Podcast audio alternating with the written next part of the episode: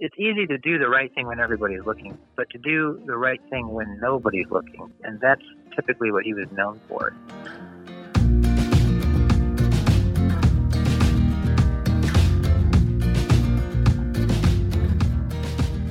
Welcome to Connections with Rich and Bobby. Hi, I'm Rich Homaris. And I'm Bobby Hamlin. Now today we're hearing about the story of the famed 1920s Olympian Eric Liddell. Beyond the glory we saw in the movie Chariots of Fire, all brilliantly portrayed in the book The Final Race. The author of The Final Race, Pastor Eric Eichinger, is our guest, and he's sharing some of the interesting insights he discovered while writing this biography.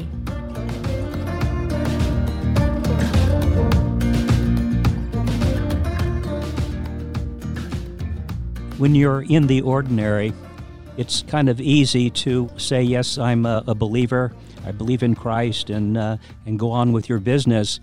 But when you have fame, and you have adulation, and you have things that come your way, and it puts you in the spotlight, to uphold your faith is a different matter altogether, and some, fall by the wayside. How was Eric in his faith?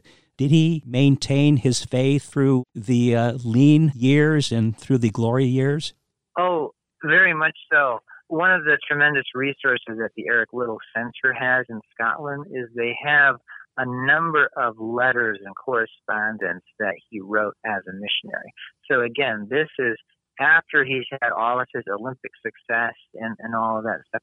And he's, years later in China, and he's a lot of the substance in the letters is him just talking about praying for his students and hoping that they are going to become believers in Christ, and trying to figure out ways to engage them and connect with them, that they'll be open to hearing the word of Jesus. And so you really see him painstakingly thinking about it and practicing it. But then he had so much of his time that was dedicated to that as well, in terms of if it was teaching in the classroom, or if it was on the sports field, or just always, that idiom of going the extra mile, that extra effort to make, it special for every young person that he interacted with. So it really came through in his letters and writing. So yeah, not a, just when the lights are on and the camera. So it's wonderful, because oftentimes it's when, it's easy to do the right thing when everybody's looking, but to do the right thing when nobody's looking. And that's typically what he was known for. So that's a consistent pattern that he had. Now, some were saying that, here's this hero. He was being used a lot at public speaking, and people were drawing to his lectures and his teachings and what have you there in England. They were saying, why couldn't he stay in England and do more for Christ than venture off to a far land like China where no one knew who he was? Yeah, no, that's a great question. And for Eric, one of the things I've taken away from that too is, anytime you have a divine call in terms of, what you feel God is, a door that he's opening for you, or you have a dilemma where it's like, well, I could serve God over here, or I could serve God over here. And one of my big takeaways from how he made a lot of his decisions, and it sort of helped me transcend into how I make decisions, is, do we want to go with the selfish choice or the selfless choice? And he consistently would make the selfless decision.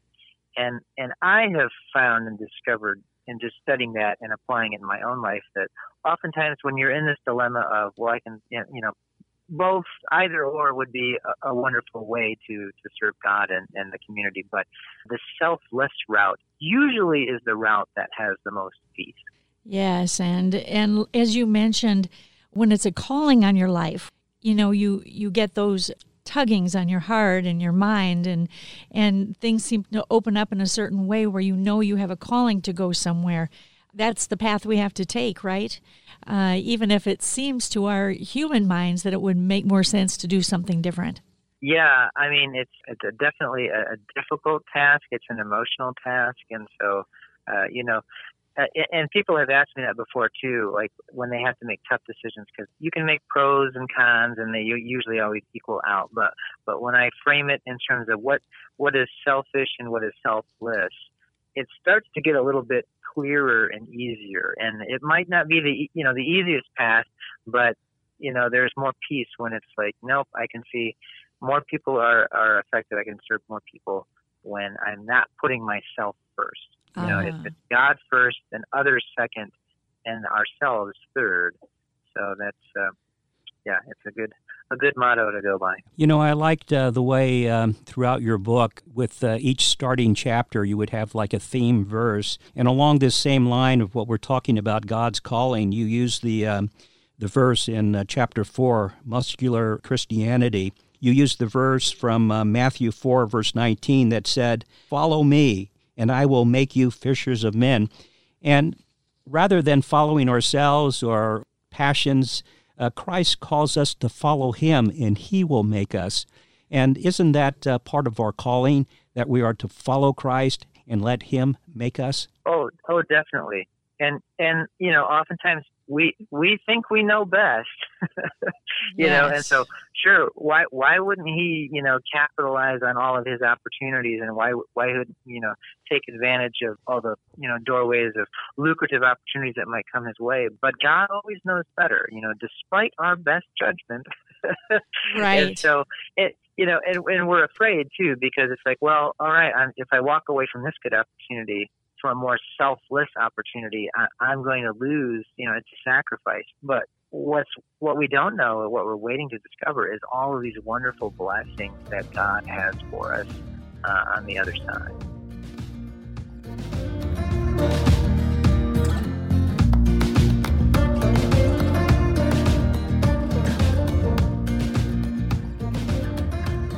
Oh, how true that is.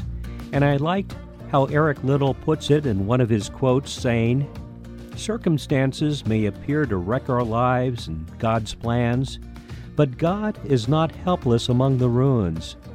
God's love is still working. He comes in and takes the calamity and uses it victoriously, working out his wonderful plan of love." Just beautiful. God's blessings and purposes for our lives are always the best, as we hold on to his direction and his care for us. We'll be returning to our talk with Pastor Eichinger in just a moment, so do stay with us. You're listening to Connections with Rich and Bobby. And if you're enjoying this feature, we'd love to have you subscribe to our podcast. Just go to our website at Connections with Rich and Bobby. That's all one word, and Bobby is spelled BOBBI.com. That's connectionswithrichandbobby.com. And there you'll find all of our podcasts posted, along with all of our contact information. You can also listen to us on a smart speaker, if you have one, by simply saying, "Alexa, Siri, or Hey Google, play the podcast Connections with Rich and Bobby." Now, let's return to our talk with Pastor Eichinger and his story about Eric Liddell. There are so many things to learn from him, and his faith was obviously so strong. Some people might not be familiar with the movie. Maybe they haven't seen Chariots of Fire, and so we should maybe just make a mention here. What happened was, he was a runner, and it took him to amazing places, and finally he reached the Olympics. But the thing that made him stand out most of all was that he refused to qualify to run on Sunday.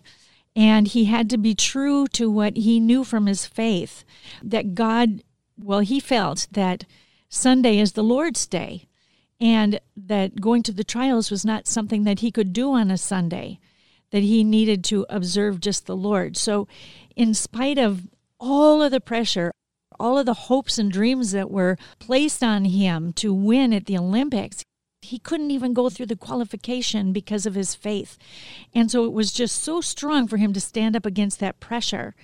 Now, I was wondering, what about his upbringing? Was he raised in a strong Christian home, or where did that kind of faith come from? He was born in the missionary field in China. And so it's kind of fun that the Chinese will actually kind of say, well, Eric Liddell is the first Chinese-born Olympic gold medalist. So, because, you think, oh, he's from the UK or from Scotland or England, but he was born in China. And so he was the second of four children. His father was a missionary. Then when he was about 5, older brother Rob is 7, and they head back to Scotland. And so now they're seeing Scotland for the first time, where the parents are from, in this new home, but it's very new to them. And they were there for a couple of years, and then they got more of the Western culture, the British culture, and worship and church and all sorts of things in the West, and family. But then his father and mother headed back to China, and they left the boys, Eric and his older brother. So Eric, I believe, was about 7, and his brother Rob was 9, and they left them, and they didn't see them again for 5 years. But again, wow. It sounds so brutally hard on our ears in America. But, you know, a lot of our classic literature, they talk about the British boarding schools. And so this was very much accepted at the time. Their boarding school was in England, and it was specifically for sons of missionary children. So they were in a group and a demographic of a whole bunch of boys that were missionaries minded like them, and the educators and teachers very, very much going to chapel, studying the scriptures, corresponding with their parents weekly. So God was very much evident in his life growing up in a variety of aspects. Uh-huh. You know, I remember being in contact with the Christian college where a lot of missionary children were attending and being boarded at that school. And one of the things that stood out to me in visiting with some of these missionary children is that they felt so bitter and so sad that their parents had left them to reach the world and left them for dead, so to speak. But in your book, when you read about Eric Liddell, it doesn't seem like that had an effect on his life or his brother's life. Yeah, the saving grace there, or the silver lining, was the relationship he had with his older brother. And I think they had each other, and so they had an aspect of that familial relationship. But also, Eric Liddell's mother was determined to write each of the boys a letter every single week. And so then they started corresponding with that. And then you kind of get into that pattern and that habit where there is that growth in relationship and thinking about conversations on what they're talking about. Even though they're not physically present, there is definitely an emotional presence and a relationship that is growing and learning and cultivated.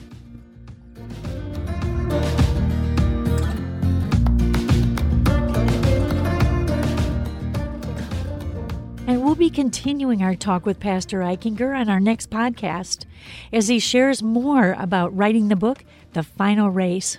Again, a complete and inspiring story about Eric Liddell, truly a hero of faith and perseverance. So join us then, and be sure to invite others to tune in as well. Yes. Now, if you'd like to find out more about Pastor Eichinger and the book, The Final Race, just go to his website at ericeichinger.com. That's spelled Eric, E-R-I-C, Eichinger, spelled E-I-C-H-I-N-G-E-R.com. ericeichinger.com. The book is published by Tyndale and is available online or at most book outlets. You're listening to Connections with Rich and Bobby, and we'd love to connect with you. Just go to our website at Connections with Rich and Bobby.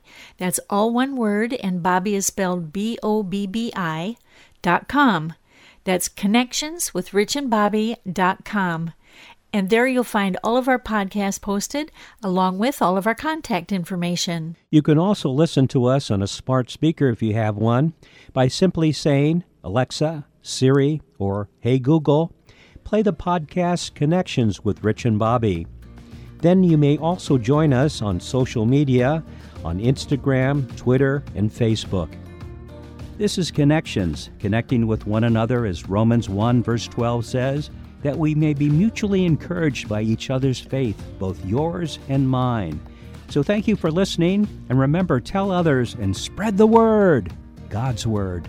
And we'll see you next time on Connections with Rich and Bobby.